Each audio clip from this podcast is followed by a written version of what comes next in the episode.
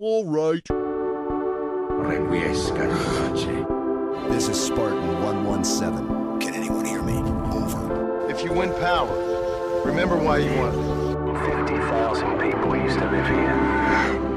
Now it's a ghost town. They say once you taste blood, it changes you forever. I wouldn't know, because it's been a part of my diet since day one. Nothing is true. Everything is permitted. Trust me. Let's do this. Hvad så?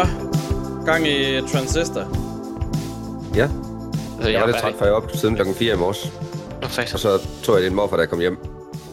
Jeg havde faktisk markedet om, at øh, jeg så over den her podcast. meget om så nu det. ved jeg, hvor motiveret jeg er. Jeg så i hvert en fald meget, øh, præstationsangst. Hvad det skal de love for? Ja, så det kører bare. Transistor, Jeg skal have købt en stressbold. Nice. det er perfekt. Det kunne være, at jeg skulle sidde ved sådan en. Jeg skal have fat i i hvert fald et eller andet, som jeg kan sidde og, og nifte med i hænderne, fordi at det, der er, det, det er den her, den larmer bare en lille smule, når vi så rent faktisk skal sidde og optage. Ja, der har været Ja. lidt sådan en kuglepinde på bordlyde og sådan noget. Ja, Ikke, Men det er fordi, at jeg har siddet og pillet ved et eller andet. Ja. Så jeg har, altså det skal selvfølgelig ikke gå ud over videoen, at jeg sidder og piller ved noget. Jeg havde også en gang til vores personalemøder, men øh, alle mine kollegaer sagde, at det var upassende. Jeg skulle få hånden op bukserne. Så, så Jeg kan få en stressbold formet som en banan. Ej, den er ikke på lager. Satans. Jeg håber, der er en af jer, der har læst op på, hvad en transistor er. Øh, det håbede jeg, I, I havde gjort faktisk. Altså, jeg har lidt som Victor, har gjort det. Nå, hvad en transistor er. Jeg tror du mener, hvad, Ja. sådan, hvad plottet er her. Fordi det er... Ej, der er I don't fucking know. Men det vil være en af kommentarerne så. Jeg tror, jeg tror, jeg fangede det. Jeg var simpelthen jeg var så spændt i går. Jeg sad og læste op. Jeg så også en, øh, en dokumentar om øh, skabelsen af spillet. Jeg sad og hyggede med det. Det var pisse fedt. Jamen, øh, jeg glæder mig til at høre alt, hvad I har omkring det spil her, fordi jeg ved godt nok utrolig lidt. Det, det kan jeg lige så godt sige. Jeg er, er nok... Øh, det er i dag, jeg er aller dårligst forberedt indtil videre. Det har både noget at gøre med, at det er det her spil, der har sagt mig mindst, men også, at jeg har haft mindst tid. Så, øh, så der vil jeg bare lige undskylde her fra start. Men øh, ja, hej og velkommen til podcasten. Vi spiller videospil. Det er en podcast, hvor vi er nogle venner, der mødes over nettet, og så gennemgår vi og diskuterer et spil fra ende til anden. Til sidst vil vi give spillet nogle karakterer og snakke om, hvorvidt det kan anbefales eller ej. Og her med mig over Discord, der har jeg Johannes og Victor. Hej drengene. Hej med dig. Godt at se dig igen. I lige måde. Hej. Vi har spillet uh, Transistor. Twisted Transistor. Jeps, vi har spillet transistor. Vi er ikke lige færdige, der har vi spillet Transistor. Og vi har gjort, vi har gjort det uden Alexander. Vi har Han gjort det ikke. uden Alexander. Og det var, øh, det, det var sgu sørgeligt, synes jeg. Ja, det var først nu, man kan sige, det kommer i spil, han ikke... Uh, Jeg savner ham allerede. ja, det er, Det det, er en synd og en skam, når han ikke er her. Men han er i eksamensstress, så vi, uh, vi tager lige en uden ham. I always thought it's hard to make new friends. But making enemies, I guess that's easy. We got four problems. We saw their faces. We know their names. Know what they're capable of. They'll find us again. They'll find you and finish the job. Unless you find them first. Jamen, øh, hvad synes I om det her, øh, det her manga-spil? Jeg kunne godt lide det. Men øh, jeg har spillet deres seneste titel, Hades, og der er noget mere fart på. Men der er også en grund til, at der ikke er så meget fart på, det spil her. Jeg synes, den har sådan lidt en... en, en jeg synes, Transistor var nice. Jeg kunne godt lide det, der var, men jeg synes, der var sådan en... Det var, hvis der er en ting, jeg aldrig har været god til, så er det sådan en turn-based spil. Det har jeg, det, jeg er simpelthen blevet kedelig. Det, jeg er simpelthen blevet kedelig. Jeg spillede Pokémon, da jeg var lille. Det kunne jeg godt lide, men så har jeg prøvet at spille Pokémon, når jeg var voksen. Det, det, har, det har jeg ikke, altså, det havde, det havde jeg slet ikke tålmodighed til overhovedet. Øhm, så i det her spil, hvor det sådan ligesom, og har sådan et, et, en sjov twist på den der sådan turn-based strategi, øh, karakter i og med, at du egentlig spiller sådan en action-focused nutids real-time strategispil, så kan du, trykker du på en knap, og så er det et turn-based, i hvert fald kun for en selv. Ja, jeg vil ikke Så rigtig jeg kalde synes, det turn-based, men du kan i Nej, hvert fald du kan pause men- tiden, og så kan du ligesom planlægge dine din moves. Ikke? Ja, lige præcis. Ligesom man gør i en, en turn-based, men det er ikke en turn-based. Og det var egentlig mest det, jeg prøvede på at sige. Jeg kan så fortælle, hvorfor det er sådan. Det er fordi, at de prøvede at at komme udenom deres spil Bastion, som de havde lavet lige før det, og lave noget lidt mere unikt. Og de havde øh, XCOM i tankerne, og ville gerne lave et turbaseret spil, uden at det var turbaseret. Og det kunne man meget godt mærke, fordi at det er turbaseret, uden at være turbaseret, i og med, at man kan lave sin, øh, sin tur, og så bliver man nødt til at vente, mens alle ens øh, modstandere, de, de har ikke noget tur. De gør bare, som de vil. De er redesign. Ja, det er også derfor, jeg, jeg vil ikke kalde det turn-based, men, men jeg synes, det giver god mening, det der med, at du siger, at, at de har taget inspiration fra det, og så har de bevæget sig væk fra det igen. Og det, det, det kan man sagtens mærke. Men jeg er jo jeg er stor fan af sådan uh, turbaseret spil. Uh, jeg har spillet Divinity 2 en del, hvor det også er det her med, at man bevæger sig i, i uh, normal tid, uh, sådan almindelig strategispil, Diablo, og så, når man kommer i kamp, så går tiden så i stå. Så har du din tur, hvor du vælger, hvad du vil gøre, og så får modstanderen sin tur, og når I så er færdig med kampen, så går tiden ligesom, så starter tiden igen, almindeligt. Ja. Og der synes jeg, det fungerer, eller uh, man kan også sige, uh, Heroes, det er nok der, hvor det er allermest kendt, ikke? Det er turbaseret uh, computerspil. Og jeg synes normalt, at det er vildt sjovt. Og jeg synes, den her sådan, hvad kan man sige, sådan dekonstruktion af, af det koncept, jeg, jeg synes ikke, det fungerer i det spil her. Jeg, jeg var ikke stor fan af det. Det, altså, det var nok et spil, hvor jeg synes, at uh, jeg synes, det, jeg synes, det var, det var meget hyggeligt. Jeg synes, det var meget hyggeligt, men jeg synes også, at det var, det var godt, det ikke var så langt. Fordi jeg synes ligesom, at man havde, nu havde man prøvet det. Der spillet sådan noget i slutningen, og jeg synes faktisk, at den, den kamp, man når i til, til sidst i spillet, var, det, var der, hvor var noget, jeg synes, der burde have været mere af tidligere Fik i I det? spillet. Ja, på en måde. Og det kunne jeg godt lide. Så det var fedt, at, at, øh, at man møder en på samme sådan... Nå, fordi nu har man stoppet tiden for alle modstanderne, og så nakket dem igennem øh, jamen, tre timer igennem hele spillet, og så når man så til et tidspunkt, hvor man rent faktisk får en, duft, så man rent faktisk får en kamp, hvor der er en, der har de samme egenskaber, som man selv har. Og det synes jeg var ret nice. Det kunne jeg godt lide, og jeg synes, jeg synes faktisk, da jeg, da jeg prøvede det, så tænkte jeg, hvorfor er der ikke mere af det? Fordi jeg synes egentlig, det var en meget fed gimmick at have, men det kan selvfølgelig også godt være, at, at det ikke var sådan, fordi hvis man nu havde alle bosserne til hvad det, så var det ligesom ikke noget specielt, at man mødte en, der kunne det samme som en selv. Ja, men jeg ja. synes, det var nice. Jeg kunne godt lide den der, og jeg kunne også godt lide, at man skulle øh, bygge sit, sit våben, og fik en masse forskellige magier. Og den fedeste måde, det var den måde, at ens liv blev talt på, som var, at man så mistede ens evner i kampen. Så hvis man, man havde fire evner øh, i sit våben, og øh, den kan man så skifte ud, de der fire evner, og hver gang man så bliver, man mister et helt liv, eller mister alt sit liv, så mister man en af evnerne midlertidigt, indtil at man så får mulighed for at, at sætte den på igen. Men i resten af kampen, så skal man så slås med de tre andre. Og så nåede jeg aldrig at løbe tør for mine magier. Jeg nåede kun at miste to magier i nogle kampe.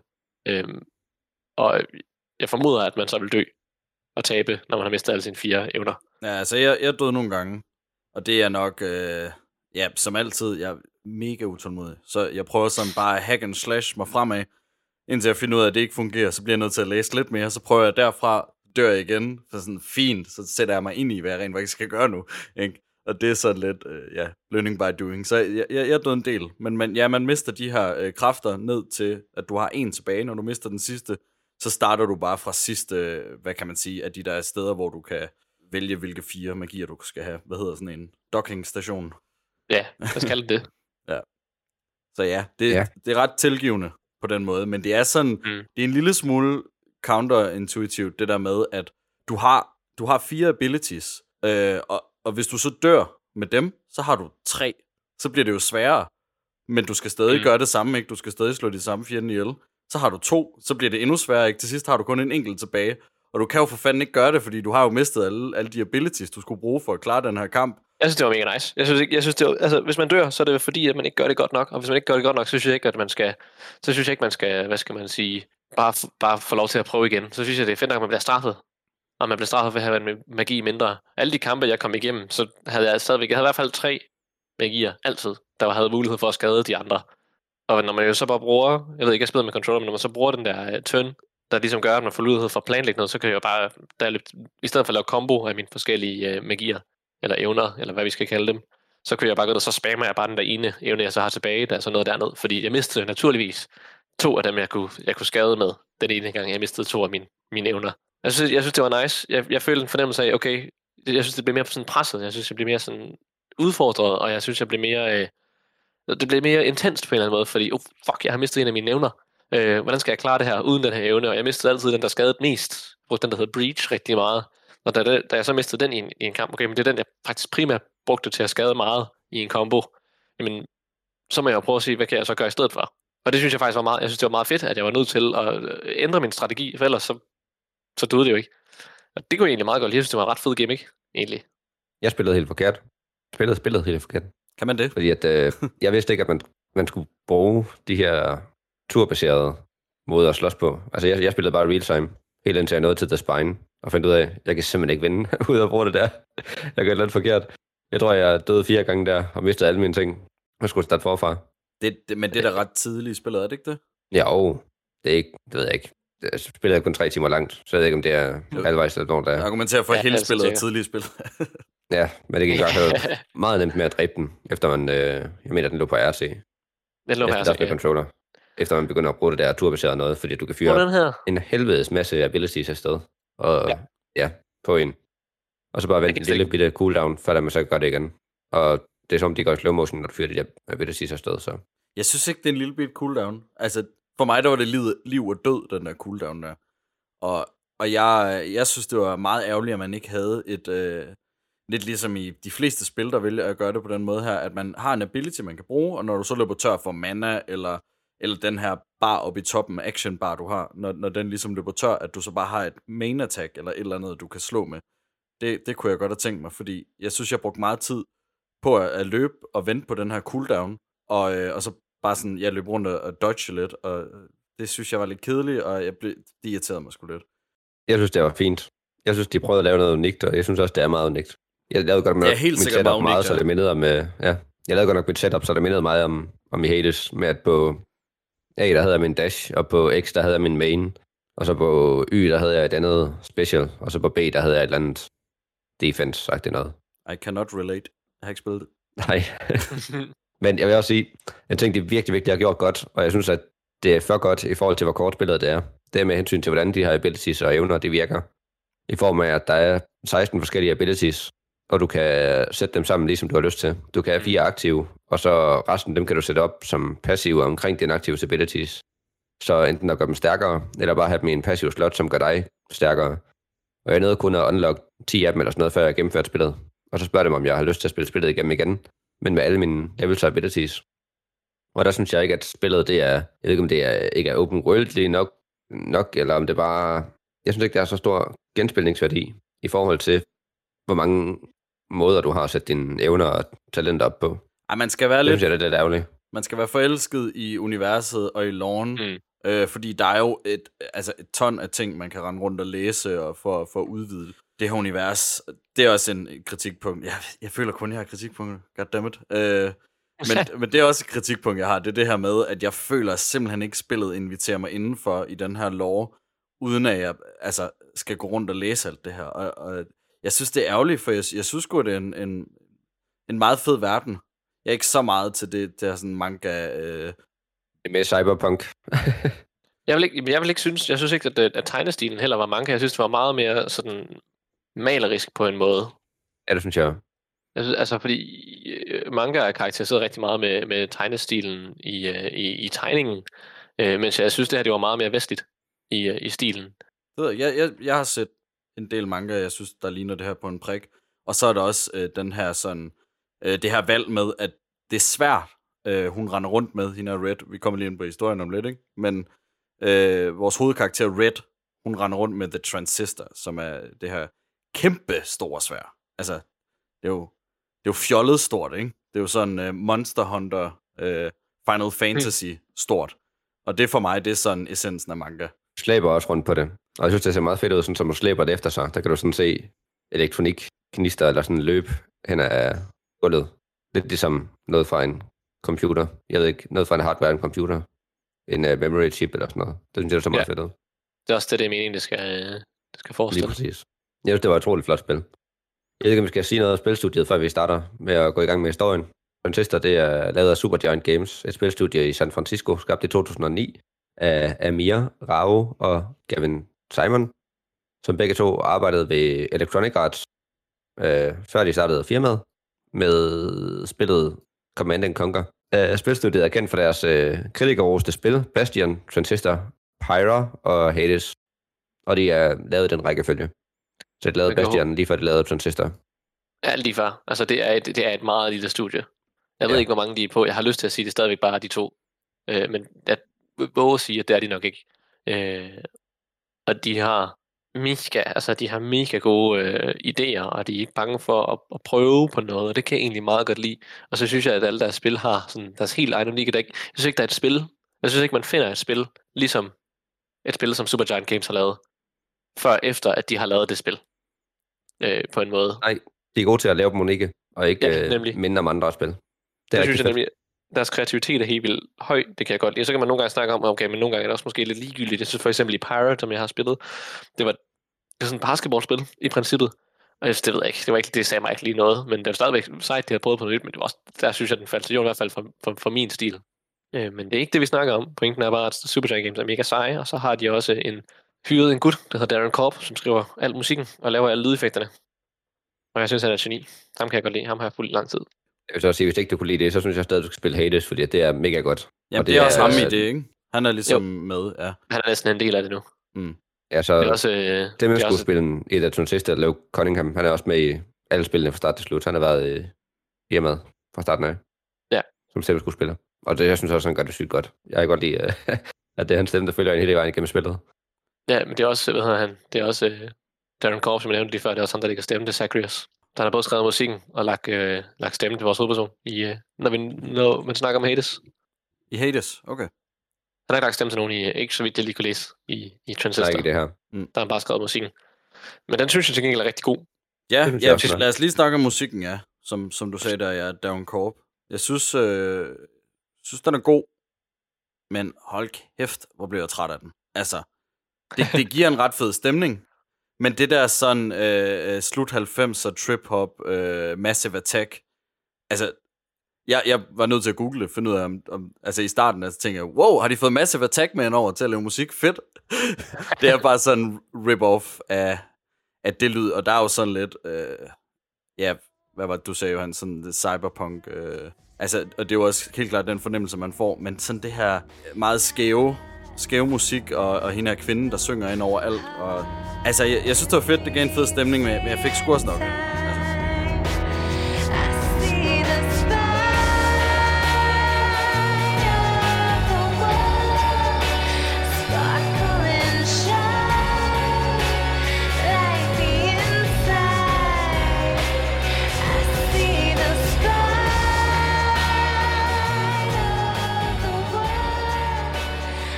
Det er kompetent lavet, det lyder godt. Ja. Jeg synes, jeg synes, det gav en mega god stemning til spillet. Jeg synes, det, at, at jeg synes, verden og lyden og musikken, eller hele sådan det visuelle indtryk og alt det, det, det lydmæssige indtryk, det synes jeg passer mega godt sammen. Jeg synes, at det, hver gang jeg hørte noget musik, så lignede det noget, der kunne komme fra den verden, som blev præsenteret i, i Transistor, sådan rent visuelt. Og jeg synes, det er bare, øh, det kørte helt vildt godt sammen, og jeg synes, der var meget, jeg har lyttet til musikken før også. Jeg har siddet og lyttet til øh, hele soundtracket en gang, når jeg har spillet Minecraft. Øhm, jeg kan bare godt lide den, den stemning, det gav. Det er jo nok ikke noget, jeg vil sætte mig ned og sige, nu skal jeg, nu skal jeg på bilferie, nu skal vi høre nogle bangers, så sætter jeg Transistor soundtracket i. Det vil, jeg nok ikke, det vil jeg nok ikke lige gøre, men jeg synes, at den havde, øh, den har helt klart en kvalitet, som, som ligger ret højt inden for det musikalske spektrum. Altså props for originalitet, hvis du gjorde det på en roadtrip. Så tænkte jeg, okay, deep cut. For at snakke noget, som ikke er musikken, for det har jeg ikke styr på. Andet end jeg synes, det var fint. Og du har vel en holdning til det, tænker jeg. ja, Jo, det jeg, jeg, jeg kan godt lide det. Det har kædet mig ikke på tre timer. Det var, at, øh, at jeg lige vil snakke lidt om studiets succes, fordi at det synes jeg er meget imponerende for sådan en lille studie, at øh, de viste deres spil, Bastion, til en spilfestival i 2011, og det gjorde, at øh, de valgte Warner Bros. Inter, Warner Bros.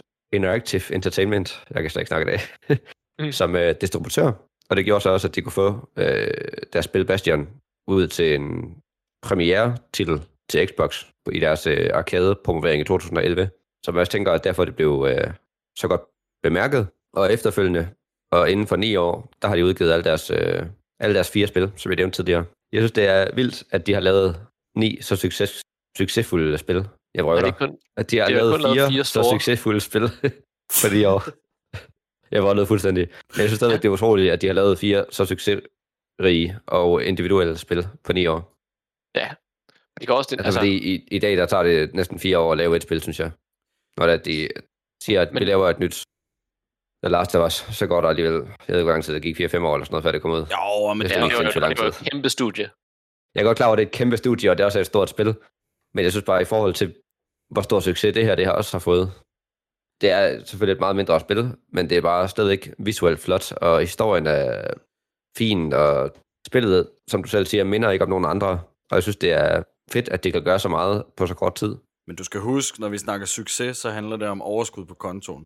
Det handler om, hvor meget det kostede at lave, og hvor meget har det så indtjent. Og det her, det er jo altså et, et lille bitte, øh, ret billigt spil. Det solgte, hvad solgte det? Omkring en million kopier eller sådan noget, da det kom ud.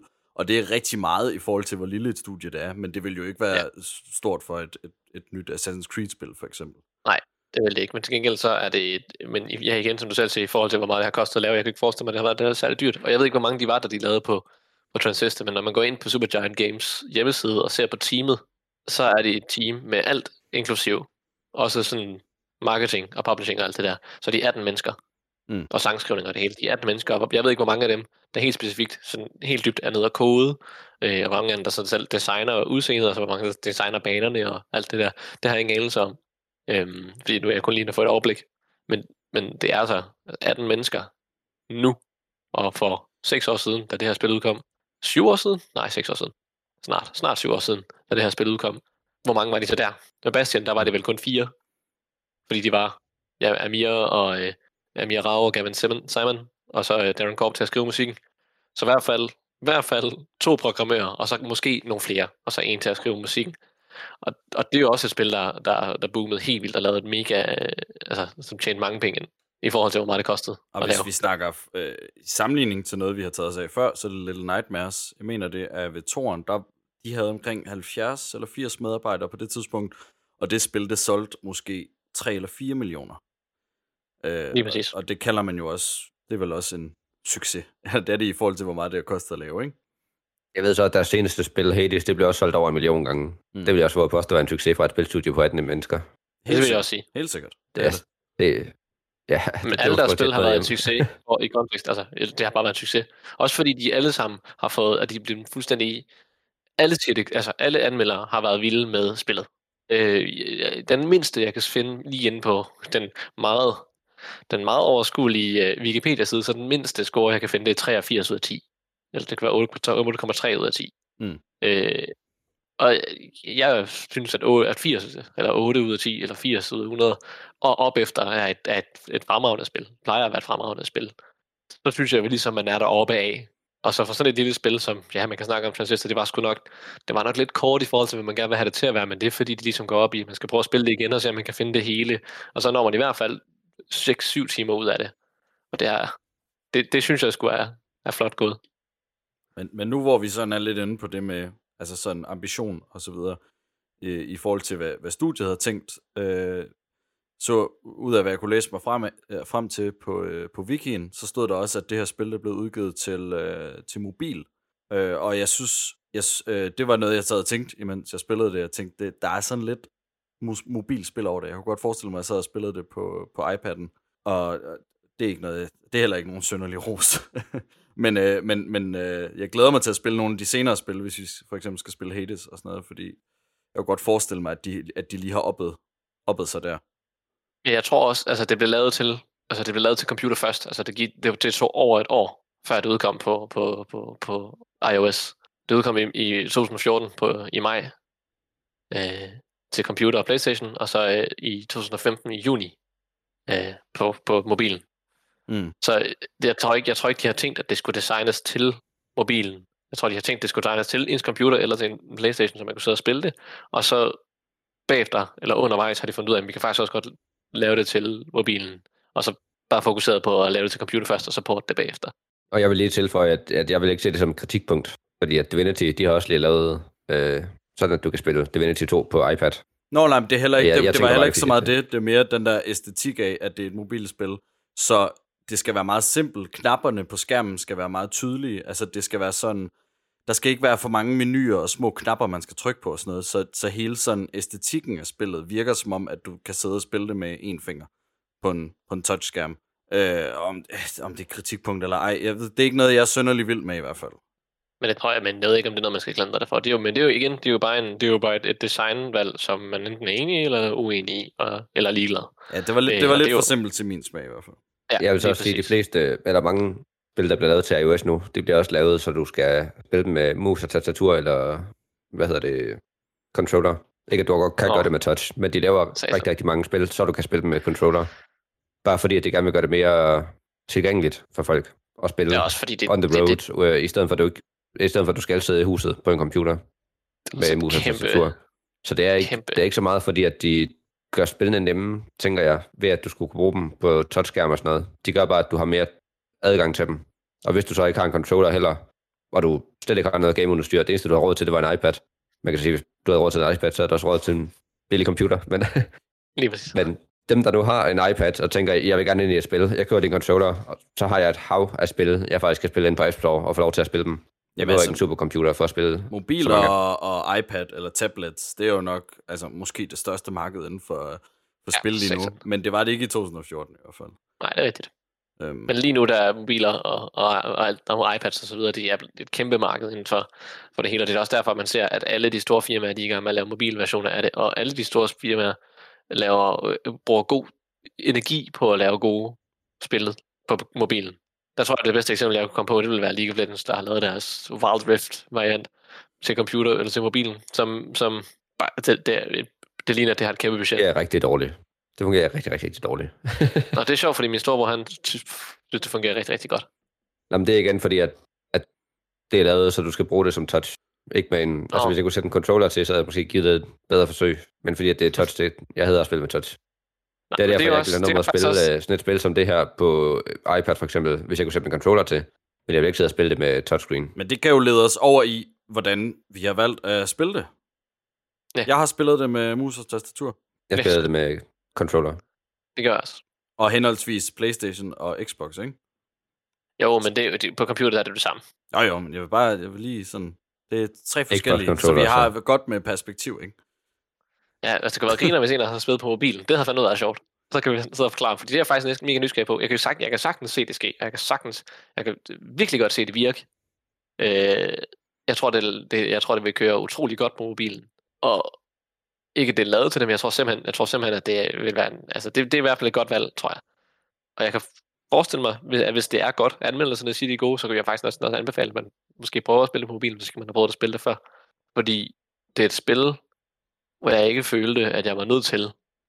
Jeg var ikke sådan bundet fra start til slut. Ligesom jeg har været med så mange andre spil, hvor jeg var sådan, åh, helt vildt spændt. Det var mere sådan et, det var, det var et sjovt spil, og jeg var glad for at spille det, men det var sådan et, jeg var sådan, nå, sætter mig lige og prøver at spille det et, et øjeblik. Øh, og der tror jeg, det næsten kommer i sit S, i stedet for at man tager det ens. Men det kan godt være, det er tre timer, og det kan godt være, det ikke er særlig langt spil at gennemføre, eller tre en halv, eller hvor lang tid man nu bruger på det. Jeg tror, men jeg tror, det, jeg tror kun, det gør spillet bedre, at man lige tager det sådan i etapper. Øh, I busturen bruger en 20 minutter på det, mens man lige skal køre fra det ene sted til det andet, eller noget af det stil, der tror jeg, det kører. Der tror jeg bare, det vil være bedre at spille. Jamen, det er jeg egentlig meget enig i. Jeg tror, at øh, jeg tror, jeg ville have nydt det her spil mere, hvis det havde været sådan et spil, jeg havde på iPad'en, og jeg lige havde taget det frem en halv time gang imellem, og lige siddet og spillet, end at øh, nu satte jeg mig ned og skulle spille et computerspil. Jeg, jeg, jeg tror også, skuffelsen for mig øh, kommer derfra. Jeg synes, jeg synes ikke, det, det har fået gode anmeldelser og sådan noget. Jeg, jeg, var, jeg var bare ikke... Det, det var ikke der, hvor jeg, hvor jeg forventede. Altså, et, et, altså, jeg ved godt, også når man siger, det er et anmelderros spil, så ved man godt lidt, at så er det fordi, det ikke er et publikumrost spil. Ikke? Altså, det er jo ikke øh, sådan, det største, mest sælgende spil. Men for hvad det er, at det er et godt spil. Ja, for hvad det er, det er et rigtig, rigtig godt spil, og det er alle dem, der har, altså, det har jo øh, fuldstændig øh, skyrost på Steam reviews og på øh, alle sådan stemme-reviews og sådan noget, men igen, det er fordi, den rammer en niche, det er, en, det er et spil, der sådan virkelig er et indie-game. Når jeg tænker på indie-games, så kunne jeg lige så godt tænke på det her, som jeg tænker på FES, eller tænker på Bitrunner, eller alle de der spil, som, som startede det www. Alle, alle de her karakteristiske indie games med, at der har man fundet en eller anden gimmick, og så appellerer man til dem, der så kunne lide den her gimmick, i stedet for at lave et, der skal brede ud til, til, til masserne, som for eksempel et stort AAA Call of Duty-spil, eller noget af den stil, hvor hvis man spiller Call of Duty-spil, jamen, så er der en, en mission, der skal sådan ramme et hvert form for publikum i bare i singleplayer-delen alene, og så i multiplayer-delen skal der også være noget, der kan ramme alle mulige mennesker. Der skal være sådan, at sniperne er gode, skal der være sådan, at det her våben er godt, og det her våben er godt, du kan spille med den her spilstil og den her spilstil. Men Stone Sister er det sådan rimelig bundet til, her er en niche, og den skal du arbejde med. Og hvis man så ikke synes om den niche, jamen så i princippet, hvis ikke man var fanget i en eller anden åndssvag gameklub, så kan man bare lade være med at spille det. Og det er helt okay. Og det fordi den skal ramme nichen for det publikum, den, den går efter. Nogen, der synes, det kunne være lidt spændende at se, okay, men hvad kan den her lille gimmick, og hvad kan det udfolde i spillet? Og Den kan så rigtig meget. Ja, men det, du kan, den kan kun det. Og så kan du, oh, jamen, så er der lige nogle små variationer. Jeg vil ikke sige, at det ændrer din spillestil, at du lige skifter dine evner ud med den her evne til den her evne. Øh, det ændrer bare på, hvordan, hvilken kombination af knapper du trykker på for at slå en eller anden ihjel. Og øh, det synes jeg ikke er, er, er et problem, men jeg synes mere, det er sådan en, det er den kategori, spillet det ligger sig inde i. Det samme med Little Nightmares. Jeg tror, hvis jeg gav Little Nightmares til, øh, til min søster, så tror jeg ikke, hun synes, det var særlig fedt. Eller til min lillebror, tror jeg heller ikke, ville synes, det var særlig fedt. Men hvis jeg gav det til min storebror, eller til Johannes, hvis nu det var, så ved, så ved jeg, at det vil, det vil ramme hjem. Da jeg sagde til min storebror, at vi skulle spille Transistor i den her spilklub, så var han sådan, hvor har du ikke spillet det allerede? Og så jeg sagde, nej, det har jeg, det har jeg faktisk ikke. Så var han sådan, hvad fanden laver du? Spil det. Fordi han elsker sådan nogle indie games i den her stil, hvor, hvor der er sådan en lille gimmick, som man så bygger hele spillet rundt omkring. Det er han en stor, stor fan af. Men ja, lad os komme lidt til, øhm, hvad kan man sige, plottet. Vi snakke om historien i spillet? Ja, og Ja. jeg, jeg håber virkelig, I, I bare har styr på den, fordi jeg forstod Jamen, ikke, hvad der okay, foregik. jamen så, øh, jeg, jeg føler, jeg, jeg fandt ud af, hvad det handlede om, og øh, jeg fik en, en god fornemmelse for det, så jeg er meget nysgerrig, i stedet for at vi fortæller om, hvad det er. Så hvad har du samlet op, Emil? Og så kan vi forklare om det bagefter. Altså sådan fra start til slut. Jeg tænker, jeg kan... Ja. Ja. Puh, her. For eksempel. Det ved jeg ikke, om jeg kan. Men jeg kan, jeg kan starte med at fortælle lidt om, hvad, hvad der skete i starten. Men jeg tror ikke, jeg har sådan en... Øh, det er det her, spillet handler om. Det. Jeg vil gerne give en overordnet så. Ja, ved du var, for jeg var også du rigtig det? forvirret. Det kan jeg godt forstå, men jeg, jeg var bare mega nysgerrig på, fordi jeg er 100 på, at Johannes har fanget, fanget, hvad spillet handler om, og jeg føler selv, at jeg har en, en god idé om, hvad spillet handler om. Derfor, derfor blev jeg bare lidt nysgerrig på, jamen hvis du ikke selv er helt sikker på, hvad spillet handler om, så var jeg bare mega nysgerrig på, hvad, hvad fik du, hvad samlede du op, inden at man så rent faktisk fortæller, hvad? Jo, jo. der Altså, jeg har jo, har jo samlet sådan, øh, altså, øh, sådan hovedplotpunkterne op og sådan noget. Øh, men, ja, jeg ved det ikke. Øh, Det kan også være, at det er den her følelse af, at der er så meget mere i, i den her lore og i det her univers, som man bare ikke, øh, måske skulle man have læst øh, meget mere, eller det skulle man helt sikkert, hvis man gerne vil have det udvidet og sådan noget. Jeg synes bare, det var, det var lige kras i overfladen af et kæmpestort univers, eller det er den følelse, jeg sidder med. Så øh, selvfølgelig kan jeg genfortælle sådan, ja, hvad, hvad skete der? Men jeg, jeg ved ikke, jeg synes bare, der er så meget mere, og Jeg er ikke sikker på, at der er så meget mere, som du tror, der er. det tror jeg sgu, der er. Jeg tror fandme, der er meget. Men ved du hvad, Johan, kom med din, øh, kom med din recap der. Jeg er spændt. Ikke fordi jeg har skrevet en recap ned. Jeg vil bare sige sådan, hvad jeg tænker spillet, det går ud på. Og at du lever af den her Cloud City. Nu kan jeg ikke huske, hvad den hedder. Cloud Bank, Cloud mener jeg bare, Bank, den hedder. Ja. Mhm. Og der er det i her Camaradas, som kommer efter at dræbe en. Hvorfor det får man først forklaret sidst i spillet. Men hun dræber så ens, øh, jeg troede i starten, det var ens bodyguard. Det viser så, at det er ens, øh, ens elsker, ens kæreste. Og når man dør i det spil her, så bliver man fanget inde i transistoren. Så derfor kan han snakke til hende fra transistoren i hele spillet, fordi han offrer sig for hende, så hun ikke dør. Så bliver han suget ind i den. Jeg ved ikke, om, om det bliver forklaret det der med, at han kommer ind i transistoren. Men jeg så det i hvert fald mere som i, at øh, hans, øh, hele hans bevidsthed blev, blev sådan uploadet til sværet, mens alle andre, der bliver slået ihjel af det, det er bare deres, øh, hvad kan man sige, deres energi, øh, der bliver opslugt af sværet, mere end at det er deres bevidsthed. Altså, jeg kan ikke helt lade være med at tænke sådan lidt uh, Matrix, hvor der er, der er den her Cloud Bank, Cloud Bank, de lever i, og så er der en anden verden inde i transistoren. Og jeg synes, han får rimelig godt forklaret i løbet af spillet, at han er inde i transistoren, fordi han forklarer, hvad han ser derinde fra og sådan nogle ting. Mm. Ja, han fortæller på et tidspunkt, at han kigger op, og det eneste, han ser, det er hendes ansigt. Det er præcis. Og alle de mennesker, man møder, som bliver slået ihjel, de efterlader et trace, som bliver suget ind i transistoren, eller en sjæl, eller hvad man nu siger, for det er sådan en rimelig cyberpunk-computeragtig verden, de lever inde i. Øh, men alle de andre, du slår ihjel, er i form af robotter. De efterlader ikke det samme trace. Eller der, der er sådan en virus, der bliver sluppet løs, som var blevet sluppet løs af The Camarada, som de vil bruge for at omstrukturere den her verden. For i den verden, du lever i, der kan du stemme om alt, fordi at menneskerne, de kan styre alt. Så alle mennesker, de stemmer om, hvordan, øh, lige det her tilføjer, det er sådan noget, at jeg har læst, at alle folk, de stemmer om, hvordan vejret det skal være. Hvis gerne de vil, at det skal være solrigt, så hvis det flere stemmer på det, så bliver det solrigt. Hvis de gerne vil, at det skal være regn, så bliver det regn. Og det er der konstante stemmer om med hensyn til, at de kan stemme om, hvordan vejret skal være, eller hvilket mad, der skal serveres og sådan nogle ting. Og det kammerater, de synes ikke, at det fungerer. Så de prøver at omforme den her verden og styre den mere, hvad er et godt ord for det? De vil gerne bestemme, hvordan det skal være. De synes, at der er en, der skal bestemme, hvordan tingene det skal se ud.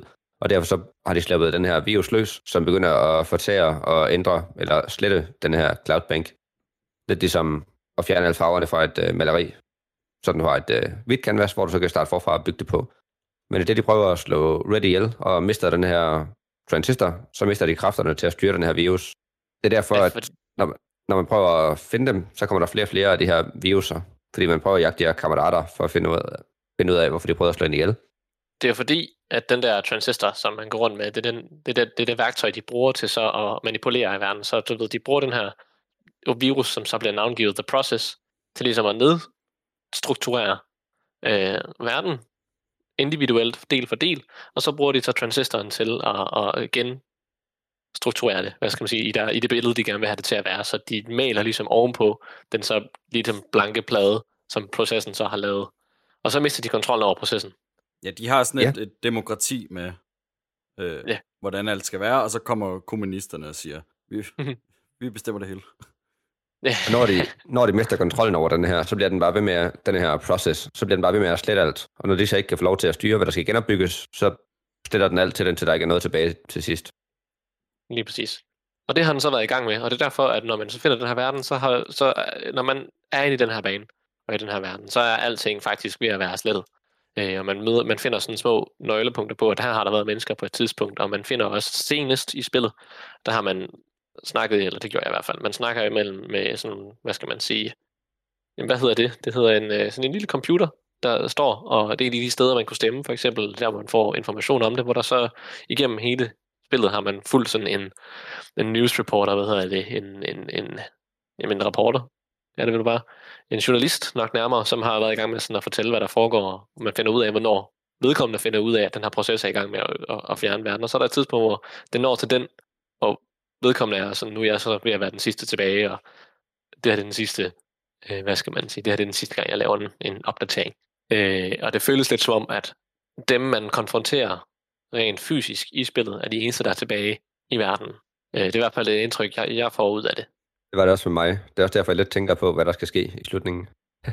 Men jeg ved, det var så også noget, jeg læste, øh, fordi jeg ikke selv havde tænkt over det. Men efter det, du snakker om, det er sket, når du så møder sådan en terminal, så kan du selv vælge, om det skal begynde at regne, eller begynde at sne. Og jeg ved ikke, om det er fordi, at du har transistoren, for du går sådan set bare hen til en skærm og trykker. Men så igen, hun har transistoren, og det er jo den, der kan skabe tingene på ny. Så jeg ved ikke, om det er på grund af, at hun har den, eller om det er bare fordi, hun er den eneste overlevende, at hun kan vælge, hvordan tingene de skal være. Ja. Man har i hvert Ja. fald lært, til den tid, så tror jeg sådan rent kanon i kanon, at man har lært at bruge transistoren til det, dens, hvad det var meningen, den skulle være. Ja, den er også blevet stærkere, ikke? For alle de sjæle, der, Jo. der er blevet absorberet og så videre. Lige præcis, så den har fået flere, øh, flere evner ud af det og sådan noget. Ja. Og så øh, konfronterer man jo så, konfronterer man jo så øh, de her kammerater undervejs, og den første, det er en kvinde, der så er forelsket i ens egen hovedperson, øh, som man så nakker i øh, koldt blod, efter hun er blevet optaget af den her proces. Så møder man to andre gutter, som fortryder fra kammeraterne, som fortryder, at, hvad de har sluppet løs, og så har så har begået selvmord. Og så møder man så lederen af kammeraterne til sidst, som så fungerer som, som sidste bossen, inden at man, man lukker det hele. Og det er Asher Kendrill. Øh, han hed, hed han Asher? Asher. Jeg kan ikke huske navnet på ham, men det er der, hvor man... Han hed Royce. Det var Royce, som der var den sidste slås. det er der, hvor man putter sværet i den Nå, der Royce Brackett. cradle, ikke? Og så kommer man Jo. i- ind i sværet. Ind i sådan en sværverden, hvor der er svær over det hele. man kommer ind i, man kommer ind i den, i den, hvad skal man sige, den der cradle, som er der, hvor at, øh, altså, som er det, der, der, der sådan manipulerer processen som sådan i, i en anden form for, øh, for sky af en verden at være. Øh, og så bruger man transistoren til så at overføre det, sådan forstod jeg det i hvert fald, så bruger man transistoren til så at overføre den information fra cradlen til den rigtige verden. Øh, aner ikke, om det er rigtigt, men det er, sådan, det, det, var den, det var det, jeg forstod ud af, af, af måden, det fungerer på. Så kommer man så ind i cradle, og man slår sig med, med Royce, for han har så også sin egen transistor, og det er så åbenbart, det er, fordi der ikke er en eneste, eller der ikke er kun en af dem. Det vil også give mening. Sige, det var åndssvagt at designe en pensel at lave hele maleriet om. Must be the place. Hi, Royce. If you can hear me. Welcome. Welcome, welcome. Well, come in, come on. inside my studio. I'm quite unarmed, as you can see, and it's safe in here, relatively safe. Yeah, at least for now. Here's the thing. Now, if the transistor doesn't go back in its cradle, then why, you and I both, well, we just won't be anything anymore in a little while. You, me, and the rest of this town.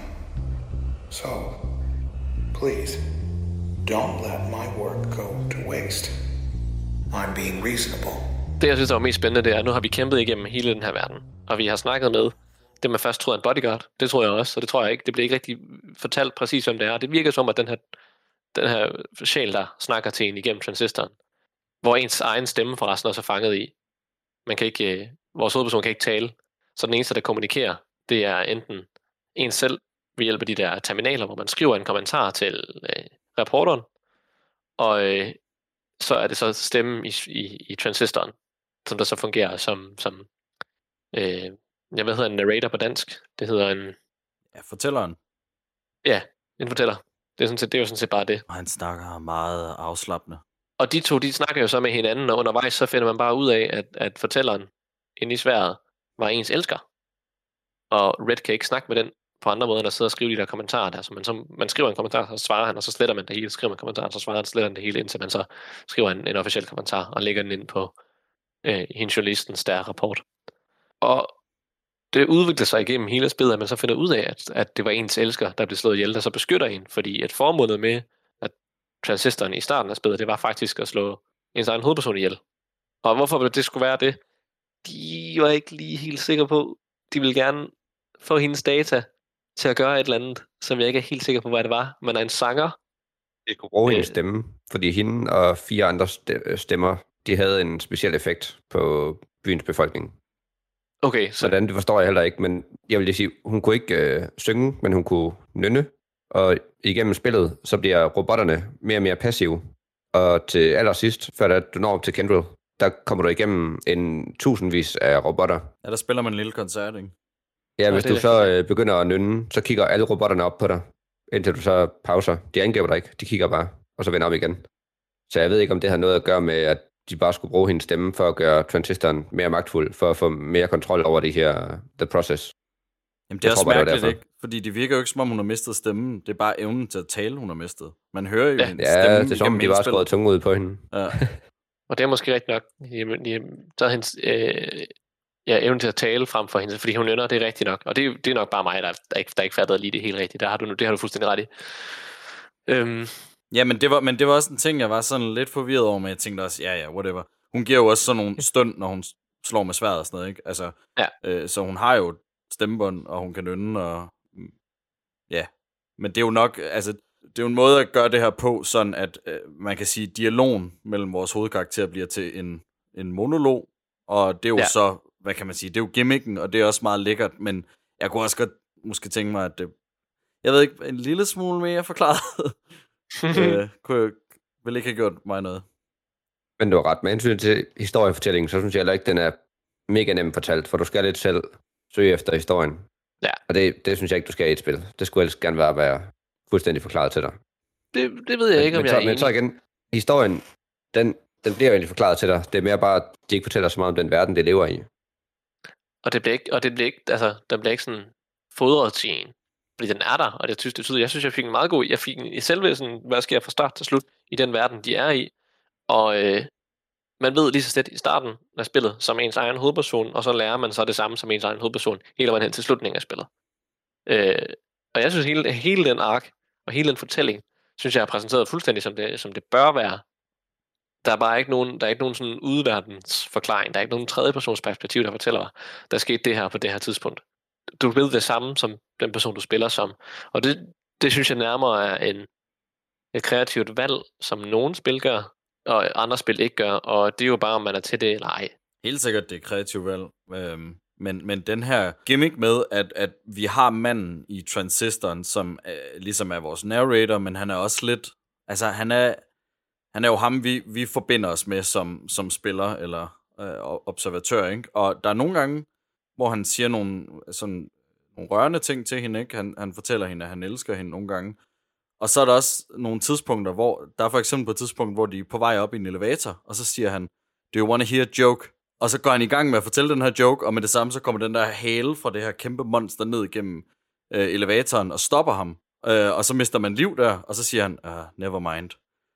Jeg blev vildt irriteret der, fordi for det første, så fik jeg lige denyet en joke, som jeg taget og tænkte, yes, endelig kommer der lidt mere, ikke? Det, det er sådan noget, jeg godt kan lide, lidt ligesom i sidste spil, vi tog og sagde, ikke? Firewatch, hvor, ja, jeg håbede, det gik lidt mere i den retning, og samtidig, så, så mistede jeg også mit liv, så jeg vidste, jeg ville dø ved den næste monster, jeg kom frem til. Jeg var sådan, fucking irriterende lorterspil. Fik du ikke fat i, at det der monster med halen, der spine der, den havde en effekt på sværet, der gjorde, han blev sådan helt delusional? Nej, det gør jeg Han får sådan, Han får blev nærmest, øh, han med, blev nærmest fuld Ja, ja, jeg vil næsten og sige... desorienteret. Ja, desorienteret. Øh, det er som om, øh, hvis man nogensinde har snakket med en person, der har sådan fucking udlidelig høj feber. Ja. Og ved, så Ja. ja. 39,5 feber, hvor de, ikke- de ikke fatter en skid, fordi de er så syge. Jeg synes, det var sådan, det, det, var det, det, var det, jeg sammenlignede ham med der, hvor jeg så tænkte, han er godt nok, han er blevet syg nu. Nu har han Der det er mig, der har prøvet at fortælle om, hvor mange spil de havde udgivet på ni, ni år. Ja. Sådan fuldstændig syg og snottet. Og... Men ja, fordi at, som du kan se i videoen, i det hun går ind for at smadre halen, i det de kommer ud, så siger han, jeg har det meget bedre, jeg føler mig helt rask igen. Lige præcis. Fordi at den har gået ind og, jeg ved ikke, fucket med signalet til transisteren. Jamen altså, fair nok, Ja. det er kontinuerligt. Men, men jeg synes stadig, det er ærgerligt. det bliver så ikke forklaret. Det bliver så ikke forklaret. Og det bliver ikke forklaret. Der, der, var, der var et tidspunkt, hvor jeg tænkte, hvad fanden betyder det? Jeg ved ikke, om det Øh, ikke bliver forklaret. Nå, altså, hvorfor det sker. Det er rigtigt, Hvad er det det, hvad, forklaret. der sker? Men Jeg han ved, fortæller, at han har det meget... eller andet. Ja, ja, det er rigtigt. Det bliver ikke forklaret. Men det bliver forklaret, at han har det skidt, når den er i nærheden, og når den er besejret, så har han det pissegodt. Altså, Lige det præcis. kunne man næsten ikke undgå at... Nej, det gjorde jeg heller ikke. Det var bare mere sådan, der var jeg faktisk lidt nysgerrig på, hvordan... Øh, Ja, hvad er det for et signal, at den sender? Fordi at senere i spillet, så kommer der en hale til, og man finder ud af, at der er en spine mere, og den påvirker ham ikke. Så det er lidt underligt. Og unødvendigt. Jeg ville meget hellere have haft den der joke der. Det havde gjort oplevelsen meget bedre for mig. Wanna hear a funny joke? What's the difference? Never mind. Og jeg vil så anbefale, at du spiller Hades i stedet for, fordi der synes jeg, at jokes er meget sjove. Jeg spiller Hades, når vi skal snakke om det. Ja, eventuelt på øh, tablet, hvis det kommer dertil. Det kommer jeg ikke til. Nej, men hun besejrer jo Royce, som du kalder ham til sidst. Og hun får nøglen til det her hedder kalder. han? Det er det, det, Victor kalder ham. Victor, du har Det givet er ham et, et navn, som kun du kalder ham. Nå, ja, okay. hedder Nej, nej. Royce Brackett. Ja, ja, det var bare... Det var, fordi jeg kunne ikke huske, om det var Asher Kendrill eller ham den anden. Navnene, de sad ikke særlig meget fast, fordi jeg synes ikke, det bliver nævnt særlig meget. Men det, det kan står godt være, der. at jeg bare fokuserer på det forkerte. Ja. Jeg ved det godt, men jeg har også fået tænkt på arbejde i dag, jeg har glemt det allerede. Altså, Ja, okay. navnene, de sidder ikke fast. Det gør de ikke op. Men hvad var det Øh, ved men at i sige hvert så? fald, når, man bare, når hun har besejret ham, så har hun jo nøglen til at ændre hele byen, fordi hun kommer tilbage i, i byen. Men hun vælger jo så ikke at gøre Hun vælger noget lidt andet, var. Ja, og jeg kan ikke forstå, hvorfor hun ikke bare gjorde det til at starte med. Men det er vel bare for, at The Camaradas, de ikke skulle få hendes... Øh, nu kan jeg ikke huske, hvad det hedder. Det er lige efter... Den Lad der os bare kalde det hendes sjæl. Det er vel bare for, at de ikke får en sjæl og kan styre verden. Så hun vælger lige at udrydde dem først, og så... Er det ikke mere, fordi hun finder ud af, at det der er svært, at det, det er ret Ja, det finder uh, man da først ud af det tid. og, øh, og hun Ja. ja. finder så ud af, at hun kan styre hele lortet, men det er svært og det har hun ikke lyst til. Så hun vælger I at hvert fald hoppe, meget- hoppe ind og være sammen med ham der. Øh. Jeg tænker på, på, hvad der så er efterladt. Om der stadig findes mennesker, når byen den ikke findes mere. Det ved jeg ikke. En anden ting, jeg lige glemte at sige, det er, at de der... Hende den første, man står som mod, hun bliver... Hvad var det for et ord, du brugt? Absolut. Uploadet. Ja, hun bliver sådan... Ja, hun, bliver overtaget af de her... Ja, lige Ja. præcis, overtaget af processen. Og det gør næsten alle andre mennesker i byen jo også. Fordi at på et tidspunkt, så går de her normale robotter, du slås mod, ændret til sådan en... Han siger, at det ligner næsten et menneske, første gang man møder dem, når man er på vej efter sin øh, motorcykel. Sådan en høj person med langt Mm. hår. Og dem slår man mod de sidste, øh, det ved jeg ikke, de sidste 20 procent af spillet. Der er der sådan nogle menneskelignende robotter. Process. Så jeg tænker, at alle mennesker de er døde. Så jeg ved ikke rigtig, der er ikke rigtig noget tilbage til sidst. Det er lidt ligesom Soma, hvis jeg prøver at spille det. Jeg startede på har den ikke gang, det endnu. simpelthen ikke fået gennemført den her Var det ikke det, vi startede i sommerhus? garanteret. Garanteret. Det skal jeg nok lige spille færdigt en gang. Det kan vi Ja. også snakke om en gang. Hvis vi skal snakke om det spil, så skal for det første skal Alexander for det andet være med, og for det andet så installerer det mod, der gør sådan, at man fjerner menneskerne. Eller vi har Du kan, hvis du køber det på Steam, så kan du vælge, du vil have det ene eller det andet. Og det har de simpelthen fundet af, det fordi ikke ekstra mod. Ja. Ja. det, mod, det var det mest populære måde at spille spillet på i en periode. Godt, Øhm. godt mærke, at vi ikke øh, vælter over hinanden for at få lov at sige noget øh, om det her spil. Nej, men også fordi, ligegyldigt hvor, hvor, hvor fed en spiloplevelse jeg synes, jeg havde her, så synes jeg også, og jeg synes, hvor godt jeg synes, spillet er, så er det også bare heller ikke mere end det. Jeg er ikke gået fra at spille det her spil til og med sådan en, wow, det er det bedste, jeg skal anbefale alle at spille det. det. Den fornemmelse har jeg ikke. Jeg har mere en fornemmelse af, at jeg ikke er ked af, at jeg brugte tid på at spille det her spil. Men det er nok heller ikke noget, jeg kommer til at spille. For det første kommer jeg til at spille igen, og for det andet kommer jeg til at fortælle alle om, eller det, jeg guess, vi skal jo snakke om det nu, men, men det er ikke noget, hvor jeg går ud og siger, wow, person nummer 1 og 5 og 8 og 23, nu skal I høre om det her spil. I mine gode venner, og jeg har et spil, jeg vil anbefale. Det vil jeg, det vil jeg ikke gøre. Det er mere sådan en, det er jo sgu okay, og jeg er glad for at spille det, og jeg kommer nok ikke til at spille det igen. Det er ikke noget, hvor jeg sidder og siger, hvis der er nogen, der siger til mig, at jeg mangler at spille og spille, så har jeg mange andre spil, jeg vil gå igennem, før jeg når til det her spil og sige, det var faktisk godt. Fordi jeg synes ikke, det lagde ikke en, en indflydelse på mig. Jeg synes bare, at jeg var, at, det, at jeg var glad for, at jeg brugte tid på at spille spillet, og så ikke mere end det. Du sagde også, at anmeldelserne, de var sådan øh, minimum 8 ud af 10. Og, hvad jeg lige øh, kan se på oversigten inde i... Øh, Jeg er også lidt i- spændt på, hvad, hvad vores havner, om vi, om vi kommer til at trække lidt ned der. Det gør jeg i hvert fald. Ja, det gør jeg nok også. Altså, jeg sidder heller ikke og tænker, at det er en top 1. Jeg kan ikke beskrive det meget bedre end Victor. Jeg sidder også og nyder, at jeg har spillet det, og jeg er glad for, at I har spillet det, så man har nogen at snakke med det om, så man ikke bare sidder med den her lille... For jeg tænker stadigvæk, det er en lille succes at, at have spillet det, og det er dejligt at have nogen at opleve det sammen med. Men det er heller ikke fordi, hvis ikke I har spillet det, og jeg har spillet det selv, at jeg vil sige, gider ikke det spille det her. Fordi at, ja, min første tanke vil nok også være, at det er ikke lige dig, Emil. Derimod tænker jeg så at tage det stil, lidt mere din stil. Også fordi, at det er hack slash. Der er meget mere fart på. Og så bliver der fortalt jokes. så det, Ja, jeg elsker jokes. Der men det, det tænker jeg jokes ikke nå i til. Men øh, det tager cirka 20 timer at komme igennem historien. Men igen, vi Hold kunne sagtens bare spille 10 timer af, af spillet, fordi at det er enjoyable. Altså, det er skide fedt. Og det er også, ligesom sådan tester, meget nemt at gå til herfra. Man kan sagtens sidde og spille en halv time, og så bare lukke det igen.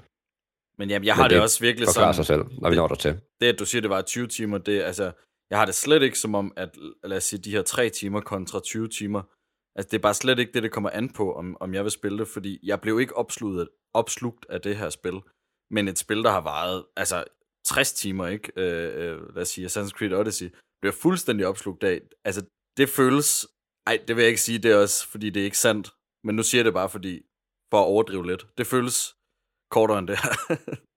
Virkelig så langhåret, Ja, det okay. er jeg ja, du sagde Odyssey. Yep. Det er ikke mange timer, man spiller det her, men, men, men det er nok timer.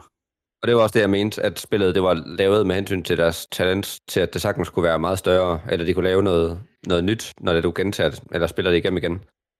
Fordi at jeg har ikke lyst til at spille det igennem igen, eller jeg synes ikke, der er nok at udforske. Jeg synes ikke, der er nok lov at finde ud af.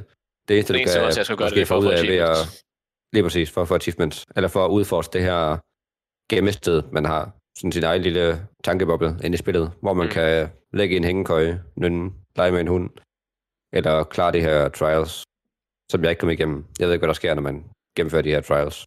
Øhm, du får sikkert bare nogle flere evner eller et eller andet. Ja, det tænker jeg, Jeg, også. jeg, Der var også ikke, noget igennem, med jeg kom ikke igennem en eneste af dem. nej, der, der var også noget med et rune-system, eller sådan nogle slots, du kunne sætte ind, som jeg tror bare gør spillet sværere. Ja. Og jeg ved heller ikke, jeg fik heller ikke helt udforsket, hvad der fik ud af at bruge dem. Jeg havde Der du- stået til på et tidspunkt, da spillet blev sindssygt svært. Ja, altså du, du, du kunne sådan øh, smide, øh, du kunne smide sådan nogle, du, du havde din, din, din abilities, hvor du så kunne vælge fire passive. Men så hvis du trykkede på, jamen jeg ved ikke, hvad der er på computer, men inde i den menu der, trykker på, på R2 eller RT, afhængig af, om det er Xbox eller om det var Playstation controller, så øh, kom der sådan en lille menu op, hvor du kunne sætte nogle limiters på, der så gjorde, at spillet blev sværere. Jeg havde for eksempel en på hele tiden. Det er fordi, jeg, jeg fik en fucking fed idé. Jeg fandt ud af noget mega smart. Jeg troede, de boostede. Jeg er så dum, mand. Altså, ja, men det siger også bare noget om, hvor, hvor lidt jeg har sat mig ind i noget af det der. Det er sådan noget ind i menuen, og så siger den, åh, oh, du mangler lige at sætte en ability. Så sådan ind, tryk på alle abilities, og se, åh, oh, hvor kan den komme ind? Ind der, yes, videre, ikke? Og øh, altså, Jeg jeg, fat, finde ud af, hvad det... jeg fattede ikke, at spillet blev sværere af det der. Fuck, hvor er det dumt. Nej. Før vi finder ud af, hvad Victor havde tænkt sig at sige, så vil jeg også sige, da vi nåede til den der The Spine, hvor jeg tabte, der havde jeg også slået fem af dem til, fordi jeg havde fem, og jeg tænkte, det ser fedt ud, det er orange, det plejer at være legendary, jeg skal have sat dem alle sammen til. Også fordi der stod, at du fik en vis procent eller sådan noget, når det er, at du havde haft dem på, og så vundet en kamp. Så jeg troede, at du skulle have dem alle sammen op på 100%, og så ville de booste dig sindssygt meget. Men det, det er igen det der med at sætte ned og læse, det er jeg ikke skide god til. Ja, det booster nemlig bare XP, fandt jeg ud af, og det var slet ikke det værd. Det gjorde jeg så, og der satte mig ned, og så fandt jeg ud af, at man kunne få en, man kunne få en, en jeg kan ikke huske, hvad den hed, men det var sådan et lysrødt hjerte. Det var en af ens magier. Hvis man satte den til sit passive, så øh, gjorde den, at hver gang man samlede en celle op fra jorden, øh, så lavede man sådan sin egen lille ally i 10 sekunder eller sådan noget, Mm. hvor de lige kan gøre hjælp ind. Og når de døde, så eksploderede de. Men en af de der limiters, så ud af at give dig 2 XP, det er, at hver gang du så slår en ihjel, så dropper der en af de her allies. Eller, og dropper der en, nogle gange en ekstra af de her ting, du skal samle op for at stoppe modstanderen. Og limiten er jo ligesom, at hvis ikke du når at samle dem op, så kan du risikere, at du lige har slået en ihjel, men slås mod to nye. Men hvis jeg så har den der, så er det jo faktisk bare mulighed for, at jeg kan få to nye venner. Og så gjorde det Limiter til sådan en high risk, high reward, at jeg måske faktisk lavede en her af små gutter, øh, i stedet for at, øh, at slås mod en her små gutter. Eller i hvert fald risikere at slås mod en her gutter. Det var sådan en enten eller, det fungerede egentlig rimelig godt, det lavede en rimelig god build ud af. Så jeg bare kunne smække med en masse af AOE. Og det var nok også fordi, jeg samlede og læste, og lige tænkte, hvordan kan jeg gøre det her bedre? Ja, hvis man, Jamen, jeg kan godt se, at du har sat lidt mere ind i spillet, end vi har. hvis man gider lige bruge lidt tid på at sidde og sætte sig ind i det, og, og overveje, hvad for et build man gerne vil lave, så får man helt klart mere ud af det. Altså, fordi jeg vil ønske, at, at, at man sådan kunne have valgt, fordi det kunne også være fedt, hvis man bare kunne have valgt sådan, hey, har du lyst til selv at vælge abilities, eller skal vi bare smide noget på for dig? Det, det plejer man at kunne i de fleste spil, fordi jeg gider det ikke. Altså, Det, Og så hvilket nemt synes jeg ikke, det skal gøres. Det kan du for Det eksempel gøre i uh, Valhalla, som de tilføjede. Vil du bare gå en knap ned, så sætter, den- sætter den til talent. Det Okay, synes jeg, det er fjollet. det vidste jeg slet ikke, man kunne i nogen spil. Nå, men, Men jeg det er synes også- altid, der er en mulighed for at køre mere auto. jeg vil sige, den eneste ting til, at jeg ikke satte mig så meget ind i spillet, det er fordi, at jeg kom fra Hades og tænkte, det var samme spilstudie, og havde tænkt, det vil minde meget om hinanden. Og det er meget turbaseret i og med, at selvom du spiller real-time med dit angreb, så hver gang du er slået, så går der stadig lige et halvt til et helt sekund, før hun er kommet sig og kan slå igen. Alt afhængig af, hvilke abilities du har. Hvis du dasher, så går der også lige et sekund, før du kan dash igen. Og der kom jeg bare lige fra Hades, hvor du bare kan spam dash og flyve frem og, og spam X og bare slå tusind gange. Ej, Og der det lyder det, helt sjovt. pludselig... Hvad? Det lyder helt sjovt. Det lyder som sådan et spil, Altså, man, at- man kunne have lyst til at det spille. var fordi, jeg, jeg synes nemlig, det var så fedt, og jeg synes, det fungerer så godt i Hades. Og når jeg så kom ind i det her, så er det som, at det tager Hades, og så gør det helt langsomt, og ligesom giver dig en, en restriktion, restriktion på. Og det irriterede bare. Men det var også kun fordi, at det var det, jeg forventede. Og det, det skulle jeg selvfølgelig ikke have gjort. Hvis jeg havde vidst, hvad det var, jeg gik ind til, så havde jeg sat mig mere ind i spillet. Eller hvis ikke jeg spillede Hades først, og tænkte, der samme spilstu- spilstudie, så havde jeg sat mig mere ind i spillet. De der paparazzier der, hvor de der billeder kommer op hele tiden, hvor man ikke kan se sig selv. Åh, jeg var også... Altså, hvis jeg havde siddet med en iPad, så var den røget igennem rummet. Hold kæft, det er irriterende. Jeg synes, det var mega fedt. Jeg synes, det, Det var, var fedt, her, de her faktisk- paparazzier. Jeg synes, de var Ja. mega irriterende, men det var effektivt, og det var meningen. Jeg synes, det var helt fedt. Det, er, det, var, det, var, det var være federe end konstant at få sådan en hvid flash i ansigtet af, at du skal blive flashbanget. Så i stedet for, så kan du bare ikke lige se, hvor du er. Det synes jeg, var- jeg synes, det fungerede meget bedre, end, end, end så mange alternativer, de kunne have fundet på. Jeg synes, det var også fan af det. Jeg var fan. Jeg synes, det var mega fedt. Og jeg synes også, det er fedt, at det ikke bare popper op med små billeder på skærmen, men det fylder simpelthen hele skærmen, og det er bare billeder af dig. ja, det er så det fede var, at du skulle tilføje et webcam, og så var det dit ansigt. Nå, det havde sagt været nederen. Ej, det havde været træls. Så skulle man så kigge jeg, på sig jeg vil selv. prøve at tænke Åh. på, og så er der rulletekster, der kører, så kan du se Snapchat til dig igennem hele spillet, der bare står og laver mærkelige ansigtsudtryk.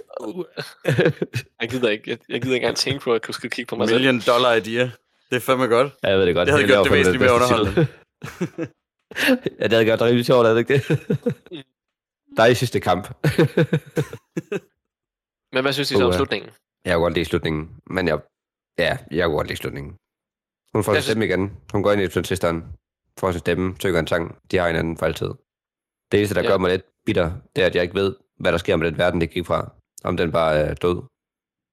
Ja, og det, men igen, det er jo den samme, det er den samme måde, at de har præsenteret hele spillet på. Du ved kun det, som Red selv ved. Der er vel ikke noget, der indikerer på, at verden forsvinder. Nej, nemlig.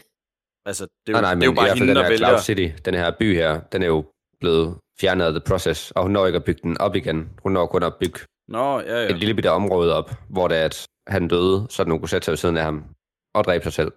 Og de genforenede med ham. Jeg tænkte mere sådan, at de lagde op til, at, at hvis de nu lavede en tor på et tidspunkt, så var det bare en karakter, der kunne gå hen og trække sværet ud af hende, og så fortsætte. Det er også en fed idé. Jeg har det også som, at der er flere byer i den her verden, i den her Cloudbank City. Og det må der også være. Jeg kan ikke huske, om når man rejser Men- på motor- motorcyklen, om du cyk- rejser til en anden ende af byen, eller en ny by. Det gør du. Han er i byen.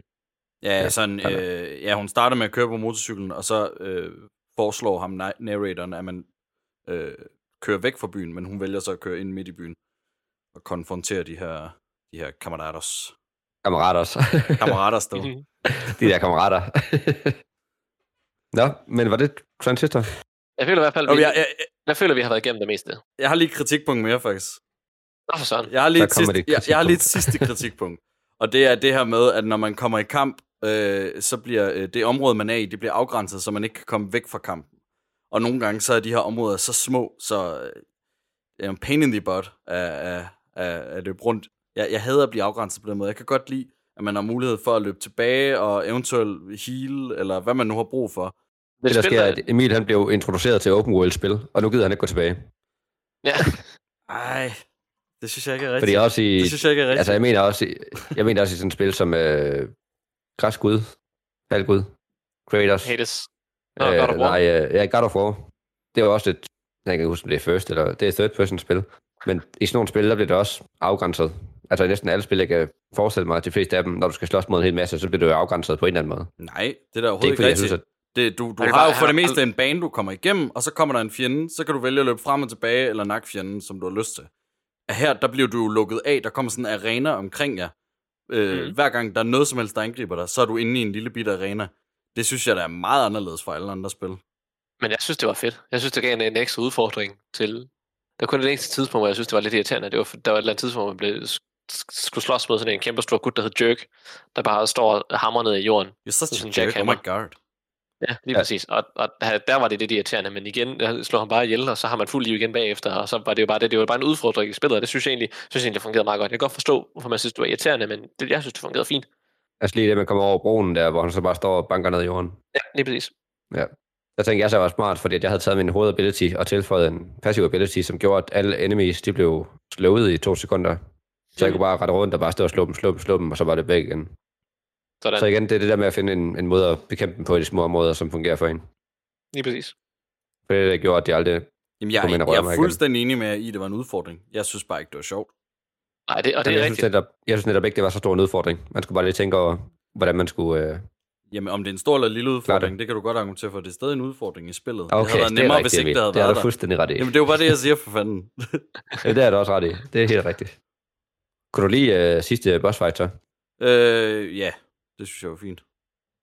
Klarede i den med, med sådan meget i overskud, for jeg klarede den med sådan 1 HP eller sådan noget. Bum. Jeg havde masser af liv. Jeg fandt, en, jeg fandt sådan en combo, der bare kunne nakke alting. Og så nakkede jeg ham bare. Okay, det er bare fordi, jeg synes hver gang det var min tur, og jeg slog ham, så gjorde han det samme, og så skiftede vi bare. Jeg, jeg lavede sådan en combo, jeg kan ikke engang huske, hvad benet. Jeg havde sådan en, øh, jeg havde sådan en der kunne sådan skåde fremad, og så skadede den i AOE i, sådan, i, i et område foran dig. Og så havde den der crash, som aldrig forlod min side, fordi du er den eneste, der stunnede. Så havde jeg opgraderet den til at stunne endnu længere. Og så øh, havde jeg sådan en, øh, der var sådan et voice, der gjorde, at man øh, debuffede modstanderen, så de skadede mindre og tog mere skade. Og så startede jeg bare med at debuffe dem, og så tog den der AOE, der skadede han igennem ham, og så bare spammede crash, og han var stunnet mega længe, og så skadede jeg bare 700 i alle forsøg. Og han skadede mig 300 hver gang. Det til var at meget lige øh, læse op på spillet, når man spiller det. Så får man en nemmere oplevelse. Så øh, for lige at lukke den af, vi skal jo give en, øh, en karakter. Og de gives fra 1 til 10 i tre forskellige kategorier. Den ene er visuel, den anden er mekanik, og den tredje er historie. Og så øh, lægger vi sammen og en karakter hver især, og så øh, bliver det ligesom, vi spiller videospils samlede bedømning, bedømmelse af spillet. Og hvis nu Emil, han starter, Ja, jeg kan sagtens starte. Den visuelle del, det øh, som vi har snakket om, jeg synes, det er sådan meget øh, manga. Det minder mig meget om at se sådan en, øh, ja, sådan en manga-tegneserie film, og det synes jeg gør det fint. Jeg synes, grafikken er meget simpel, og det er nok også det, der, øh, der er lidt tilføjet til den her følelse af, af at sidde og spille et mobilspil for mig.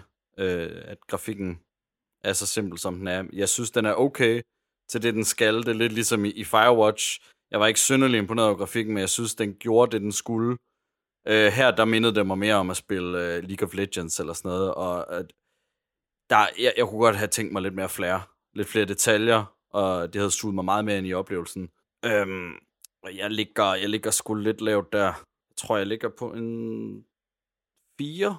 Så det er sådan, det er under middel, fordi at jeg synes, jeg synes, de skulle have gjort mere ud af det, men, men det er ikke så dårligt, så jeg sad og tænkte, hold kæft, noget lortegrafik, og det er også fra 2014 og så videre, ikke?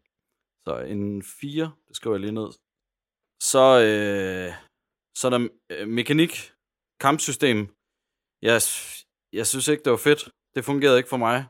Jeg sad mest bare og, og var irriteret over det hele det her system, hvor man skulle vælge øh, de her forskellige øh, abilities og talents og sådan noget. Jeg synes, det var, det var ret simpelt, og samtidig uoverskueligt, og det synes jeg er imponerende, at man kan formå de to samtidig. Og øh, jeg, ja, jeg synes, de skulle have valgt, enten skulle det være turbaseret, eller også skulle det ikke være. Og øh, jeg ligger på en toer der. Øh, historie.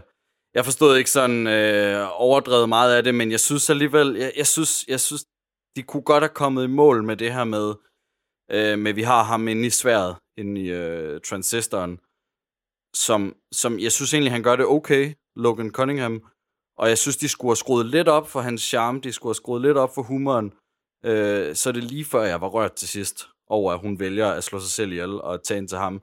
Men jeg synes alligevel, alligevel det var, øh, altså sp- specielt på grund af slutningen, synes det var et ret øh, stærkt øjeblik. Så jeg synes lige, det hiver det op på en femmer for mig. Så det ligger så sådan middelmodigt, men, men jeg, jeg blev ikke rørt, men jeg var nok interesseret til, at jeg synes, at historien var spændende. De skulle bare udforske det noget mere. Ja, min rating kommer nok til at være lidt høj. Men jeg synes igen, det er svært at bedømme. Det er selvfølgelig bare min øh, personlige bedømmelse. Jeg kan godt lide det visuelle. Jeg elsker den her stil. Jeg elsker også måden at se det på. Sådan lidt øh, Diablo-agtigt opfra. Jeg ved ikke, hvad man kalder det for. Jeg tror, man kalder det isometrisk. Det er, når det ikke Lige er præcis. sådan helt oppefra, men det er sådan skævt opfra. Lige præcis. Jeg synes, det er fedt. Jeg kunne rigtig godt lide det grafik der. Men så igen, jeg kan også rigtig godt lide at se en masse manga. Det kan godt være det er derfor. øh, men så igen, det er selvfølgelig ikke... Det, det er flot på en anden måde. Lidt ligesom Firewatch er flot på sin egen måde. I, i måden, de bruger lyset på. Og Assassin's Creed Valhalla er flot i måden, de laver omgivelser på. Meget realistisk. Så ja, jeg synes, det var flot at kigge på hele vejen igennem. Jeg tror, jeg giver det en 7'er. Mekanik. Det øh, kommer nok til at rykke lidt ned for mig, men det er igen fordi, at jeg havde sat mine forventninger anderledes, og jeg er heller ikke helt vild med, at der skal være sådan en delay på hver gang, for at du lige skal komme derover, hver gang du har brugt en ability i real time. Og jeg er heller ikke... Øh, jeg kan faktisk meget godt lide turbaseret spil, bare ikke helt på den her måde, hvor det er... Hvor det ikke er turbaseret. Ja, i, i, ja. det er præcis. Jeg tror også, jeg var nede på en 3 eller en 4 mekanik. Jeg tror, jeg giver det en 3'er. Bare fordi, at jeg... Altså, jeg nød ikke rigtig nogen af kampene. Jeg synes, det hjalp, når man finder ud af, at man kan lave det der med, at man kan lave sådan en hel tur ad gangen, og så lige vente på, at den køler ned. Det gjorde det nemmere, men det var ikke, fordi jeg synes, det var særlig sjovt. Så jeg tror, jeg er helt nede på en 3'er. Øh, og grafik? Nej, historie, ikke? Historie nu, ja. Jo, det er historie. Jeg ved ikke, hvorfor jeg skrev grafik her. jeg øh, synes, han havde en rigtig lækker stemme. Vores øh, karakter inde i Transistoren. Jeg er nødt at høre om snak. Igen, han kunne godt have været lidt mere øh, vittig. Øh, han kunne godt have lagt lidt flere følelser i nogle steder, hvor det, at det bare lyder som, at han øh, har en stemme, som er, lyder godt, men der er ikke så meget øh, skuespil over altid. Igen, det er bare personlig bedømmelse. Det er jo det, det her. er. Det var det, det her, ja. altså, jeg synes, hans stemme, hans øh, skuespil alligevel trækker den op, men i og med, hvor godt historien er fortalt, det synes jeg trækker lidt ned, og hvor godt den her verden bliver forklaret til dig. Ikke at den skal blive det, det kan jeg bare godt lide, at den bliver. Jeg tror, jeg er nede på en 6'er. Nej, nej, jeg sætter en 5'er. Jeg synes, den er middel. jeg, jeg, jeg, jeg, jeg, jeg er fuldstændig imod, hvad I synes. Jeg synes, det, her, det var, jeg synes, det var et godt spil. Jeg, og som jeg sagde før, jeg synes, det var et helt vildt godt spil, og jeg nød virkelig min spiloplevelse, og det, så selvom det er noget, jeg aldrig vil spille igen, så er det, øh, så er det et godt spil, og jeg er glad for, at jeg har spillet det. Når det så også er sagt, i de grafiske og æstetiske, her sætter jeg også musik ind under. Og jeg synes, soundtracket var formidabelt. Jeg synes også, at det visuelle var flot, og jeg synes, alting var klart og tydeligt. Jeg er slet ikke enig i, at det kunne være forvirrende. Jeg, jeg på, intet, på intet tidspunkt var jeg forvirret over, hvad der egentlig sker. Og man kan sige, at måske har jeg bare verdens største hjerne, eller også så er, har jeg nogle andre en mindre hjerne. Eller også, jeg, jeg synes bare, at det hele virkede så intuitivt. Der var ikke noget, jeg ikke forstod. Og alting var bare sådan, Nå, men det giver mening, når jeg ser det. Jeg skulle altid have det forklaret, jeg skulle også lige læse om det, men det øjeblik, jeg ligesom har fået, det her det er det her, det gør. Bum, så, så vidste jeg, hvad det var. Og så synes jeg egentlig også, det var flot. Jeg kunne godt lide den der tegnestil. Jeg synes, der var mega mange sådan små effekter, der var fede. Og effekterne på alle ens magier var sådan mega flashy, og wow, man kunne se, der skete noget. Jeg synes, der var en, en, en impact på alt, hvad man gjorde. Og øh, så også hver gang man skulle, i- det er jo sådan en lille ting, som jeg slet ikke kommenterede på undervejs, men jeg har lige fundet noten, der siger, at øh, hver gang man sådan skal fra et sted til et andet, så skal man bruge en eller anden form for transportmiddel. Hvor man så får noget forklaring, og man får en lille smule historie. Og i stedet for, at man bare sådan kigger på en loading screen, eller kigger på en eller anden person, der står og fortæller dig, så bare det, at du er på en motorcykel, du kan se, verden bevæger dig, og du har faktisk mulighed for at trykke på en knap, og så gøre noget på skærmen, der får dig til at, sådan at sætte farten op, eller sætte farten ned, eller flyve højere op, eller flyve længere ned.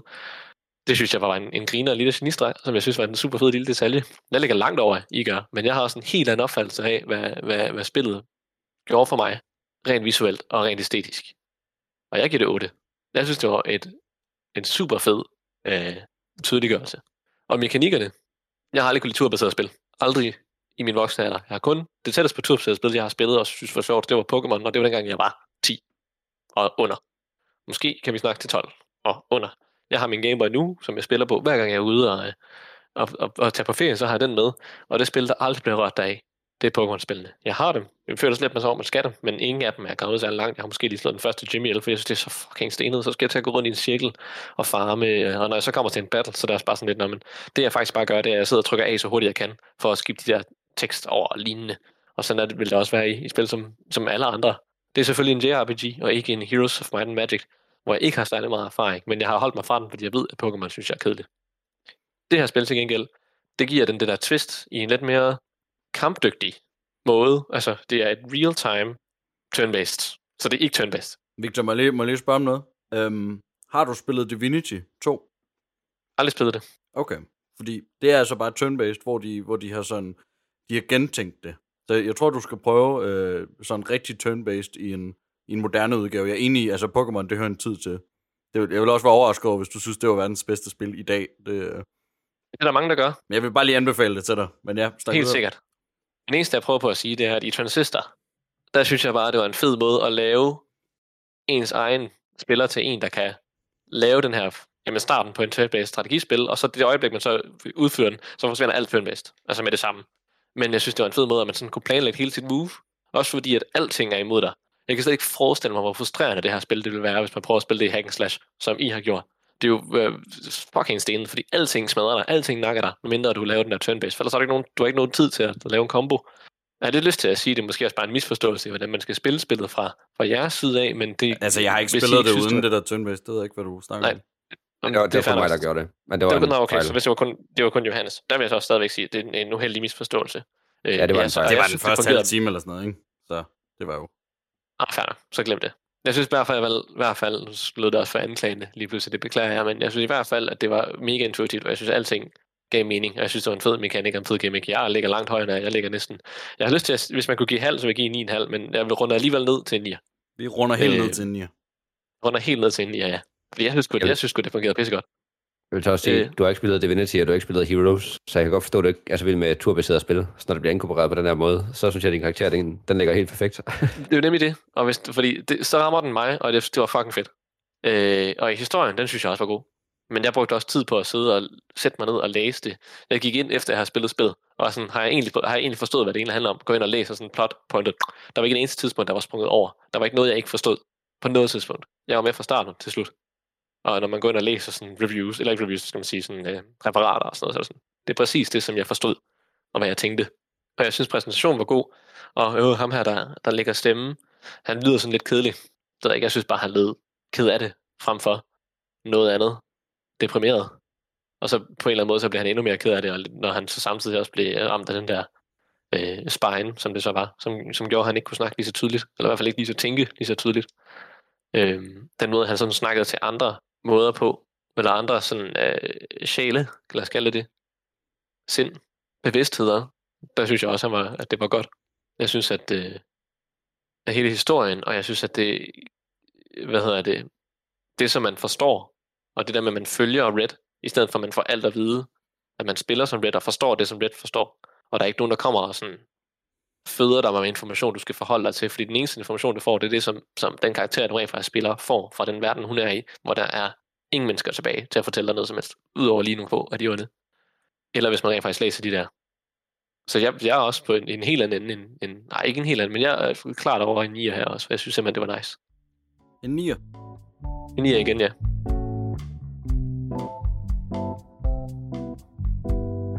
Jamen, jeg har, øh, jeg har faktisk lagt, øh, lagt det sammen allerede. Jeg er på en 3,6 alt i alt. Johannes han er på en 5 lige ud, og Victor, du er på en 8,6. Ja. Så øh, det må være vores øh, mest uenige episode so far. Men det Jeg er er også okay. tilfreds med min karakter. Jeg, jeg tror, jeg var meget gladere for spillet, end hvad jeg har givet det karakter. Jeg tror bare... En tror femmer, bare, det, er det er jo, fordi- det er jo middel, ikke? Ja. Jo, men jeg, jeg, jeg synes, det var en du... god oplevelse. Jeg tror, næste gang, der skal jeg sidde og give det karakter for mig selv, og ikke lade mig påvirke af, hvad jeg fortalte igennem spillet.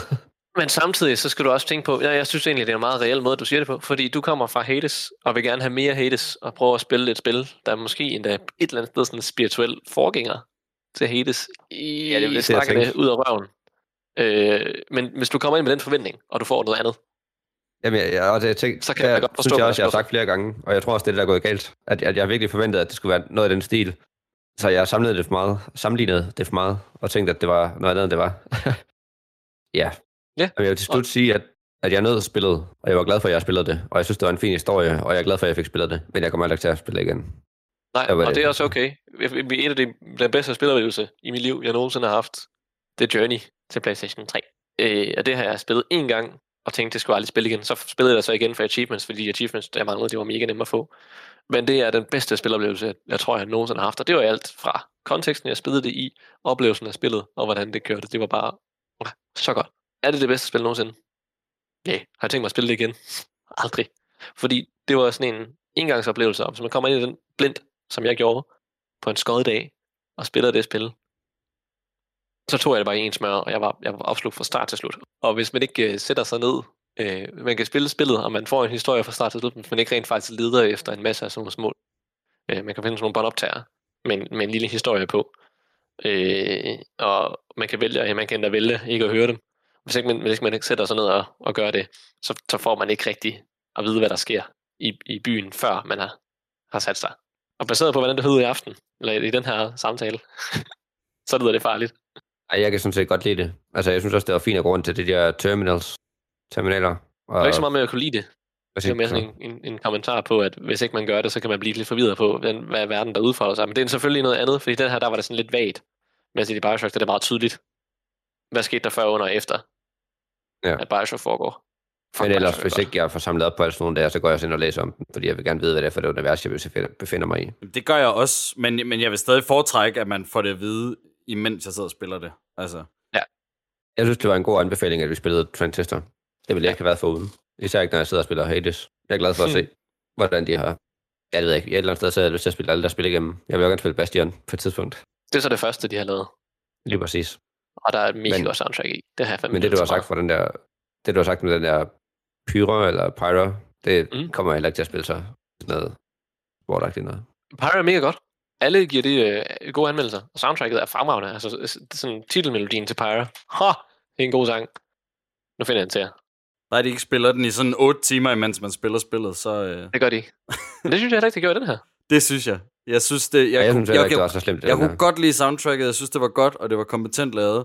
De blev bare spillet alt for meget for min smag. Jeg blev simpelthen træt af at høre på det, og det er jo den kritik, jeg har af det. Det er jo deres valg, ikke, ikke ham kunstneren, hvad hedder han, Darren Korb. Jeg synes, han har gjort det godt. Jeg synes, det er spiludviklernes valg, at det skal køre hele spillet igennem, der, øh, der desværre trækker det så meget ned for mig. Der har jeg soundtracket, uh, titelsangen til, til Pyro. Det er et spil, jeg, jeg ved ikke, om det blev taget lige så godt imod, som... Jo, det, gør det, det gjorde det sgu næsten. Der er den laveste. Der er lige en, der er lige en enkelt dernede på 71, men ellers så alle på 8,5 eller over. Men der er lige PC Gamer, de var ikke glade for det. Men alle andre synes, det var fremragende. Der er nogen, der har givet det... Altså, IGN af alle folk giver det 9,7 ud af 10. Altså, det er jo kraftigt noget bedre end The Last of Us 2 for IGN, ikke det? Men det er selvfølgelig også til forskellige folk. Nej, den giver de 10 ud af 10. Men det er også forskellige folk, der, har, der udvikler de forskellige spil. Så det er jo bare sådan der. Eller der er ikke udvikler, men anmelder de forskellige spil. Så det er jo også bare sådan der. Ja, man skal mm. altid tage de anmeldelser med græns salt. Pyra, Pyra er, øh, er godt. Det, er bare, det var bare ikke noget for mig. Kan I, lide- kan I lide Rocket League? Ja da. Nej. Jamen, så er Pyra nok mere noget fair for, for Emil. Altså, Der er sådan ja, Pyra, der er sådan, Rocket League lige øh, sidde og spille sammen med nogle venner, eller, eller lige en, en lille hurtig online match, eller sådan noget, der synes jeg, det er super sådan, slå hjernen fra. Lidt ligesom at tage en øh, Call of Duty øh, online, ind og skyde nogen i hovedet, ikke? Så er det bare, ja, slå hjernen fra action. Ja, Men ja, ja men Supergiant Games, de har kun lavet gode spil. Altså, spil, der er, altså, alle spillene virker fra start til slut. Og de er, sætter, sætter et mål. og så virker det bare, som det skal. Men så er det jo så bare, at man kan lide det eller ej, og det er jo bare det. Og de er ret gode til at finde sådan en niche, som de så bare lige øh, understreger. Har du forresten set den der The Walking... Det er ikke The Walking Dead. Army of the Dead. Øh, nej, nej, nej, for sat, mand. Det der Zack Snyder zombie-film. Jeg ser ikke sådan noget. Jeg synes ikke, det er godt. Det underholder mig ikke. Okay. Jamen, det ser rigtig dårligt ud. Jeg gider ikke bruge tid på at se det. Det er det også.